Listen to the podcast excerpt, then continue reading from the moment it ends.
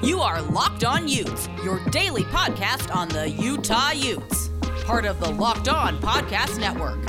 Your team every day. Welcome to the Locked On Utes podcast for a Thursday, a Thirsty Thursday edition. If you're like me and you can never get enough University of Utah athletics news, notes, and updates, and we've got a pitcher full for you today.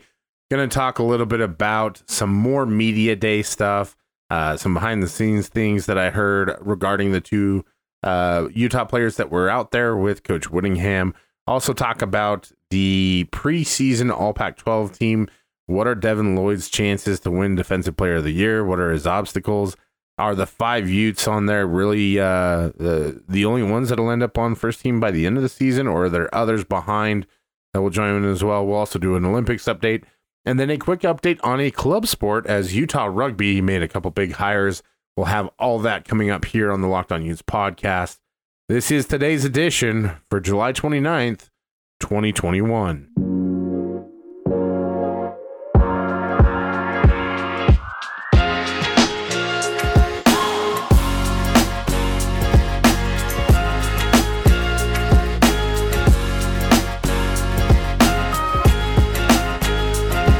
It is a great day to be a Ute, and every day here on the Locked On Utes podcast is a better day than others.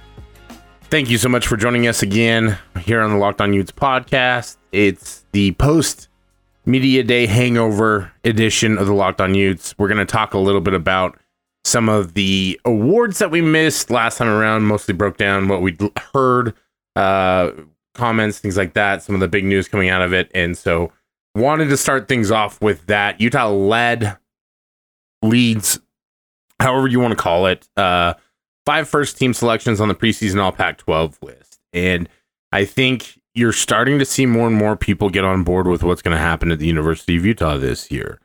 Saw a tweet from Yogi Roth saying it feels like 2019 all over again. He's not wrong there. There is a lot of similarity in terms of guys returning, guys coming back, core guys, important guys who really want to make an impact and win that Pac 12 championship. This team is very PhD, poor, hungry, and driven. And I mean poor in terms of they are poor in spirit. They are coming for the title. That is the one thing that they are focused on. And, and you can feel it. And I've been talking to uh, a variety of people around the program, and there are guys who are just set to explode. We heard a lot from Devin Lloyd. He was a first team preseason uh, selection, obviously uh, part of that group of five from the University of Utah selected the first team, but he also has the potential to be the Pac-12 Defensive Player of the Year, which, given that Kayvon Thibodeaux is in the conference, seems almost insurmountable. But at the same time, I think he has a really good opportunity to do it. He likely won't win simply because bias will choose Kayvon, and Kayvon is going to be the guy that gets all the headlines, all the attention. But I, I can almost promise you that Devin Lloyd might have a better season in terms of overall impact and or all around numbers. A la Johnny Paul uh, a few years ago, I believe it was 2015, where Johnny had his really uh, breakout season where he was robbed of it uh, also by another Oregon player. But it is what it is in those regards, and and that's not me taking away anything from Kayvon Thibodeaux. I think anybody who's watched him play, he's this this is a guy that has been built for this literally since before high school. He is just an incredible athlete. He is huge. Uh, seeing him up close at the Pac 12 championship game makes you understand why it was so difficult for the Utah offensive lineman to contain him back in 2019, that championship game, and why he is such an impact player. And this should be the year that he really breaks out. He's already touted himself as a Heisman Trophy candidate. I don't know that a defensive player will ever have that kind of impact, but if he does, that'll be pretty cool to watch as long as it's not against the University of Utah. Some of the five that were named in addition to Devin Lloyd, obviously, junior offensive lineman Nick Ford. Uh, he enters the 2021 season as one of the two returning FBS players who have started at virtually every position on the offensive line. Uh, obviously, Devin Lloyd on there as well. Mika Tafua. And some thoughts on Mika. He has really, really, really put in a lot of work this offseason. And I'm not just saying body work and, and technique work he's really buckled down to study the study the finer techniques and the finer points of his game. And I expect him to have a Bradlee Anae esque season and, and really explode. he has that ability, but his body is so much better. His hands have just been absolutely fantastic. The drills he's been doing, I don't I try to retweet uh, videos whenever I get him or see him, but but talking to people that have seen him in action and worked out with him, it's just been a total transformation, even from last year where he really started to come on towards the end of the season. And he's just been an absolute thirsty sponge continuing down that that track to try and get as much knowledge and as much technique as possible into his his development. And so it'll be interesting to see what happens because the University of Utah has guys on the other side that they can bring in. It, Miki Suguturaga, Van Fillinger, uh, uh, Xavier Carlton, all going to be options. Uh, Max Tupai not with the team, not going to be with the team. Uh, unfortunate circumstance behind him.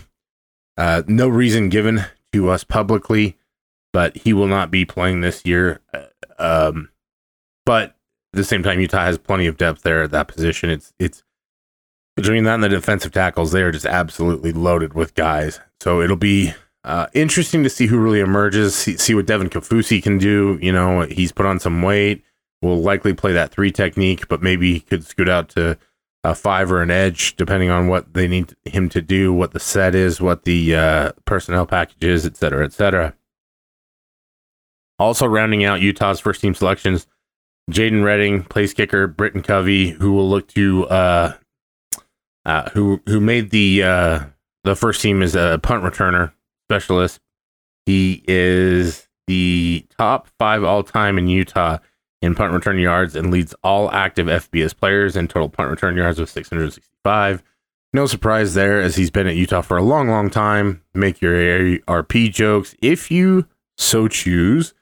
Um, but at the same time, I, I, it was interesting listening to some of his comments. He talked about how this is the first time that his body has really felt healthy for this long a stretch, and that he's doing more prehab now than he is doing rehab. And, and prehab is getting your body ready for practice all that kind of stuff, getting warmed up. But he says that he feels as healthy as he ever as he has in a long time, and and so I think that should allow him to really uh, continue that that impact play from punt and kick returns. I also think that he'll be more of a specialized role, although you just. It's funny talking to people who don't follow the University of Utah that go into Pac 12 media days and they all just rave about him talk about what a good representative he is. He's so charming. We all get all that stuff, but I think that's the the impact that he has on even his quarterbacks. You know, they they trust him. They want to throw him the football. They want to get him that action. And I think he's got a guy in Charlie Brewer. They play golf together. They have a tournament going on against the coaches today, actually. Um, so good luck to the players in that one because you always want the players to beat the coaches when you're a former player. Uh, the only people that really want the coaches to win are front runners and the coaches. So consider yourself one or the other. Um, but he's just, I think he's best situationally. You don't want him to get him the ball more than everybody else out there, but you want him to be able to be a game breaker and, and, and cause the mischief that he's so good at. But you want the other guys to be impact guys. Theo Howard, uh, Solomon Enos, Brant Kuithe, et cetera, et cetera, et cetera. Cole Fotheringham, we need to mention him. Dalton Kincaid. There's a lot of bodies and a lot of uh, opportunities to get the ball thrown around there. So those are the the first team selections. Uh, was a second team selection as a wide receiver. His numbers are off the chart. He's also joined on the second team by Sataoa Laumea, who I think will really have a massive season this year. He'll start to garner a lot of praise and a lot of attention for the NFL starting next year. Brant Kuithe, uh, preseason honorable mention, and and some of that is just because this Pac-12 position group is absolutely loaded with talent. And, and, you had two guys at Washington UCLA who put up better numbers than Brant last year, but his numbers in 2019 were far better than anyone else. And so he'll likely end up the season, you know, at first team, second team, depending on what happens. And hopefully Utah will get him the ball as much as possible. Uh, also joined as honorable mentions Vuyani Moala, Travis Broughton, Clark Phillips III, and Keegan Markgraf, long snapper. Always good to see specialists make the teams like that, especially snappers. Those guys deserve so much more praise. Travis Broughton is one that I'm really, really excited to watch because he was so steadfast and sound and and schematically and, and technique wise, just really on top of things and on the ball. Um So I'm really curious to see what he does. Does he become more of a game breaker, more of an impact guy? I, I think we saw that start to happen a little bit with Clark Phillips, and Clark gets so much attention and talk and conversation.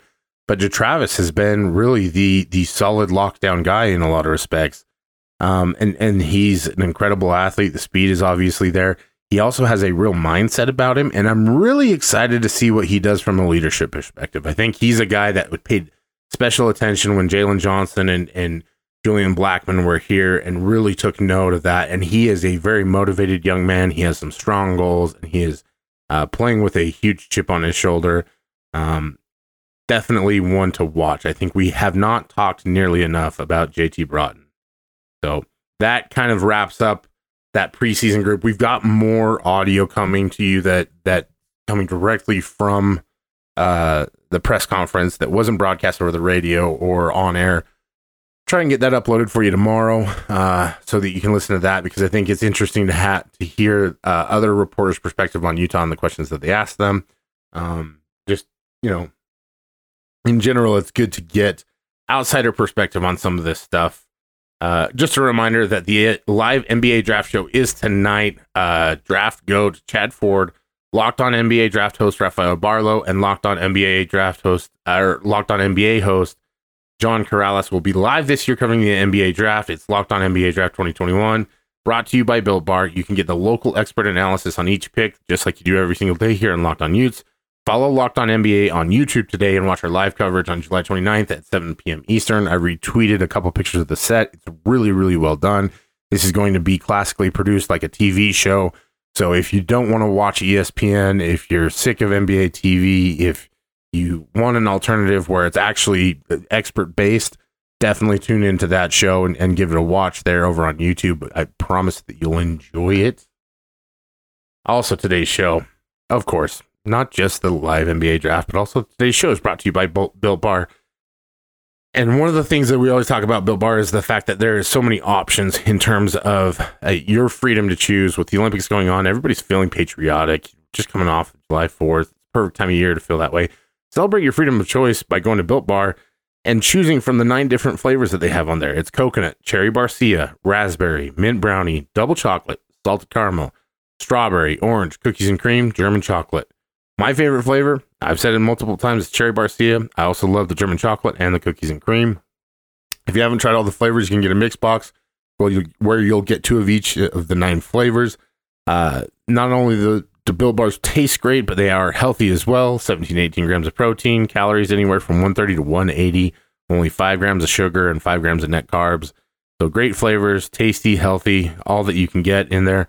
The best part about it, you get 15% off with the promo code LOCKED15. This is the official protein bar of the U.S. track and field team. So you know that it has something to it if that's the case. So go to built.com, use the promo code LOCKED15. You'll get 15% off uh, your order. Use that promo code. Again, LOCKED15 at built.com. It is Olympic season. It is in full effect, and there is plenty of Olympics news to report on for the University of Utah.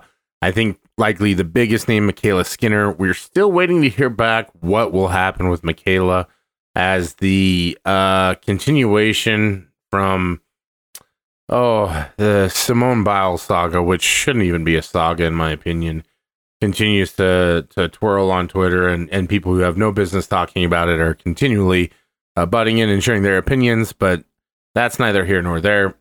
I did want to recognize the fact that other gymnasts uh, have done well and competed for the University of Utah. One of those is Grace McCallum. She will join the Utah gymnastics program uh, as an Olympic silver medalist when she comes to the U this fall. She'll be an incoming freshman. Uh, she collected that as part of the second place finish early Tuesday morning in Tokyo. There's a lot of adversity that they had to overcome after Biles pulled out of the competition following her vault uh, uh due to injury. Uh, I'm not going to go over any of that stuff. It doesn't have anything to do with us, but there is plenty of uh, information out there if you really want to learn more and find out why it happened, why it's important, why she really needed to take the step back and everything like that. But McCallum stepped up and, and she's a young competitor, but she led off every event for Team USA, proving to be extremely consistent uh, time and time again. Hit eight out of the eight routines uh, between the team qualification and the final. She uh, got a 14.3 on her first vault, getting things started. And then after uh, finding out the news of Biles and everything else, uh, she continued to fight, got a 13.7 on uh, uneven bars. And then I'm not doing this justice. I think this is a, she really put in an exquisite performance. Um, exceptional beam routine as they started to really close that gap on Russia. Got a 13.666 on beam. Um, and that set up the rest of her teammates for an opportunity to go in and get it. And in heading into the final event, she improved her floor score from qualification, posted a 13.5, 13.5. They were not able to fully mount the comeback, um, but a silver medal considering everything, losing your best competitor in Biles and, and having to deal with all that mentally to be able to finish like that, I think is, is really impressive, especially in a come from behind situation. Uh, she will join the youth fall. Uh, it is really uh, fascinating to see what will happen with this team now as they have two Olympians uh, and what could have been three. Um, you know, as, as MyKayla decided to re- retire, and and to be honest, likely the best move um, for her. I think personally, it's just sports are so difficult, and sports that are really difficult on the body, and especially after a year that she's had. I think we've seen the emotion from so many of these uh, competitors throughout it. And, and, the swimmer the other night, as um, he was crying, talking about his family and how hard this uh, year has been, it, it's just really we underestimate it because and I sh- I only say that because we only get to see what's in front of us. Um, talking to people behind the scenes, it, heck, talking to your friends and family. This year's been just absolutely brutal on everyone, and there's been so much that we've been through, and we don't really cut ourselves enough slack. But we come and watch these to try and feel normal again, to try and uh, celebrate good things, and and to try and and reinvigorate our lives and, and and feel more connected to one another and to to the way things were. And you know, I think it'll be really great to see this team finish out. Obviously, Grace and MyKayla. We'll see what happens with that. Um, Kara Eaker was expected to have a very strong performance, um, but you know, test positive for COVID. No idea where she picks it up from, and, and that's really where we're at with this whole virus right now. Is that so much of it is still unpredictable and unknown, and, and people are not cooperating to, to really get over it, and and understandably so. Everybody has their own reasons for things. Uh, disappointing that that those kinds of situations are affecting things like Kara being able to go and perform, and, and she would have had that opportunity. Um, it's super frustrating, but you know she'll have an opportunity to come back to the University of Utah and compete hard there. Uh, excited to see what happens with this gymnastics team. Um, come come this fall, another Olympic athlete, uh, Former Utah softball stand Anissa Urtez helped lead Team Mexico to the bronze medal game at the Tokyo Olympics with clutch hitting at the plate and stellar defensive play at shortstop. She got a position on the All Olympics team. So that's a pretty cool, uh, another cool aspect of the Olympics is seeing former Utah athletes being able to compete for other countries and, and understanding the diversity of the athletic department and everything like that. It's something that I'm sure that they're going to make a big deal as uh, they continue to market the program and everything like that. Um, she hit the first home run by a Team Mexico player in the Olympics. She had another homer in Game Four, so setting a histor- historical precedence with two home runs there. Um, powered her team to its first Olympic win, 5-0 over Italy. They made it two wins in a row with a 4-1 victory over Australia, in which Urtez went 2 to 4 to rally for a spot in the bronze medal game. Uh, ultimately lost that game to Canada three to two. But for the tournament, she made a really strong impact. Batted 300, six for 20 with two home runs, four RBIs, and two runs, uh, uh, while adding 14 assists and nine putouts. Really uh, proud of her and that effort. She was with the University of Utah from 2014 to 2017. Uh, there, she was a teammate of Team USA member Hannah Flippen. Flippen was a replacement player for Team USA, competed throughout the entire uh, pre Olympics. Um, but was unable to remain in Tokyo because pro- COVID protocols only allowed for participating participating players to remain on site. Uh, but a good positive impact for Utah softball as well. They're in the Olympics. Um, obviously, uh, more athletes to come as these uh, games continue to be competitive and whatnot. We'll keep you all updated with that here on the Locked On Utes podcast. And obviously, uh, as things continue to evolve, we'll we'll continue to talk Olympics, and hopefully, this is a, a sign of thing to come, where you see more and more University of Utah athletes competing in these type of games, and and and for different countries as well. I think that's really uh, nifty aspect of this whole thing, and, and what the University of Utah is trying to put together. And as long as we're on the topic, if you need to put something together for your automobile, go to rockauto.com they are the best place to go find the parts that you need for your car, truck, whatever it is. And, and because you know your car or vehicle better than anybody else, it will be so much easier, faster, simpler for you to get it done than going and talking to whoever the surly parts guy is at the counter with the big book. You can save time and money when you use Rock Auto. Uh, Rock Auto is a family business serving do it yourselfers for over 20 years.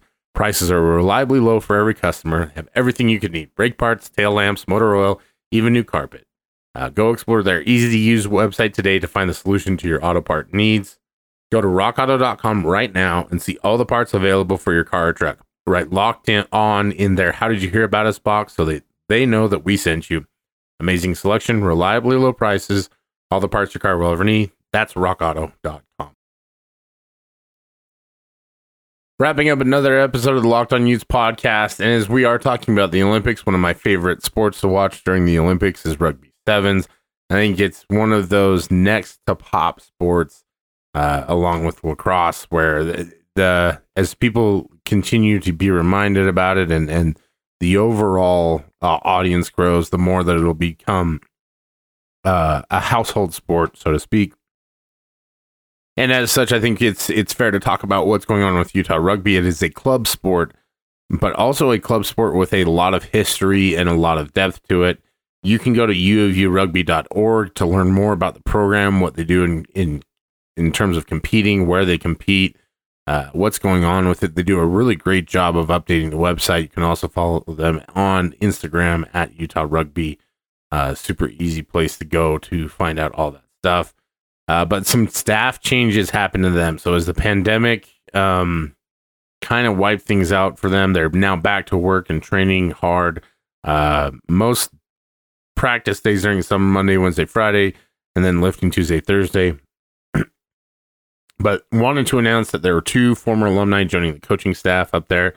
Mate Moeakiola uh, was a USA Eagle while he was uh, noticed by the USA Eagles, the the US Olympic uh, rugby team, while he's playing at the University of Utah. That's the funny part about rugby is like, so you have the All Blacks, the Lions, the uh, I forget what South Africa is. Um, somebody's gonna remind me. Um, but th- they all have like the the USA's the Eagles. They all have a uh, mascot, so to speak.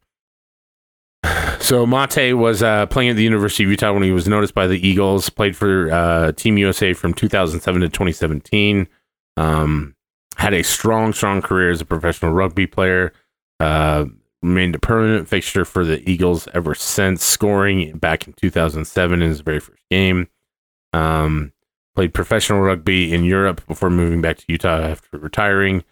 Started coaching at the University of Utah, left for a few years to help at the high school level. He was at Herriman High School, um, but has returned after leading them to a national championship, coaching at the University of Utah or the Utah Club rugby team, I should say. Exciting to have him back. And I think that coming off the national championship with Herriman, it will be um, great to have him back on staff. And this is another program where I think they're just waiting for a lacrosse moment where they can have a, a booster come up and put down the money and and with the emergence of the Utah Warriors, Major League Rugby, it can't be that far off. I think this is a program that could really take off and and and develop and and be another powerhouse for the University of Utah. We know that the rivalry there with BYU is is certainly existent and it has been super exciting in years past. Uh, wanted to also mention that another coach is joining the staff. Don Pati is joining as a former Ute and USA Eagle as well. He'll be taking over as the head sevens coach. Born in Samoa, uh, moved to Utah in high school, excelled in rugby, joined the Utes in 2009. In 2010, He was a key part of the Utah team that won the first collegiate sevens national championship. Scored the game-winning try against Cal. Cal has been an absolute juggernaut between them and Jesuit out there in Sacramento. They've just got an absolute pipeline of rugby players that they've developed. Graduated from the U as the only four-year All-American from uh, the Utah rugby program. Continued to chase his dream of playing rugby. Finally got his call up to the Eagles sevens team. Had a great career um, with the Eagles sevens team. He go, comes back to the University of Utah to lead that sevens program, and I think sevens is going to be a very exciting uh, team to watch as we go forward. It's a little bit more simple, a little more easier, more understandable style of play than the uh, traditional style of rugby, where it's so much more spread out and so many more guys. So, wanted to give a nod to the Utah rugby program. If you listen to the podcast and have a program that uh, you want spoken about or have any questions or stories or anything like that, please feel free to reach out to us at Brown Bear SLC on Twitter and Instagram. Uh, at uh, at Locked On Utes on Twitter as well, or you can email us locked on lockedonutes at gmail.com. That'll do it for today's episode of the Locked On Utes podcast. Jake and I will be back at it tomorrow. We'll have more sound clips for you, more discussion post hangover from the Pac 12 media days. Uh, plenty to talk about always, and we'll try and keep you updated on Olympic stuff as well. This has been the Locked On Utes podcast for July 29th, 2021, and we will talk to you again tomorrow.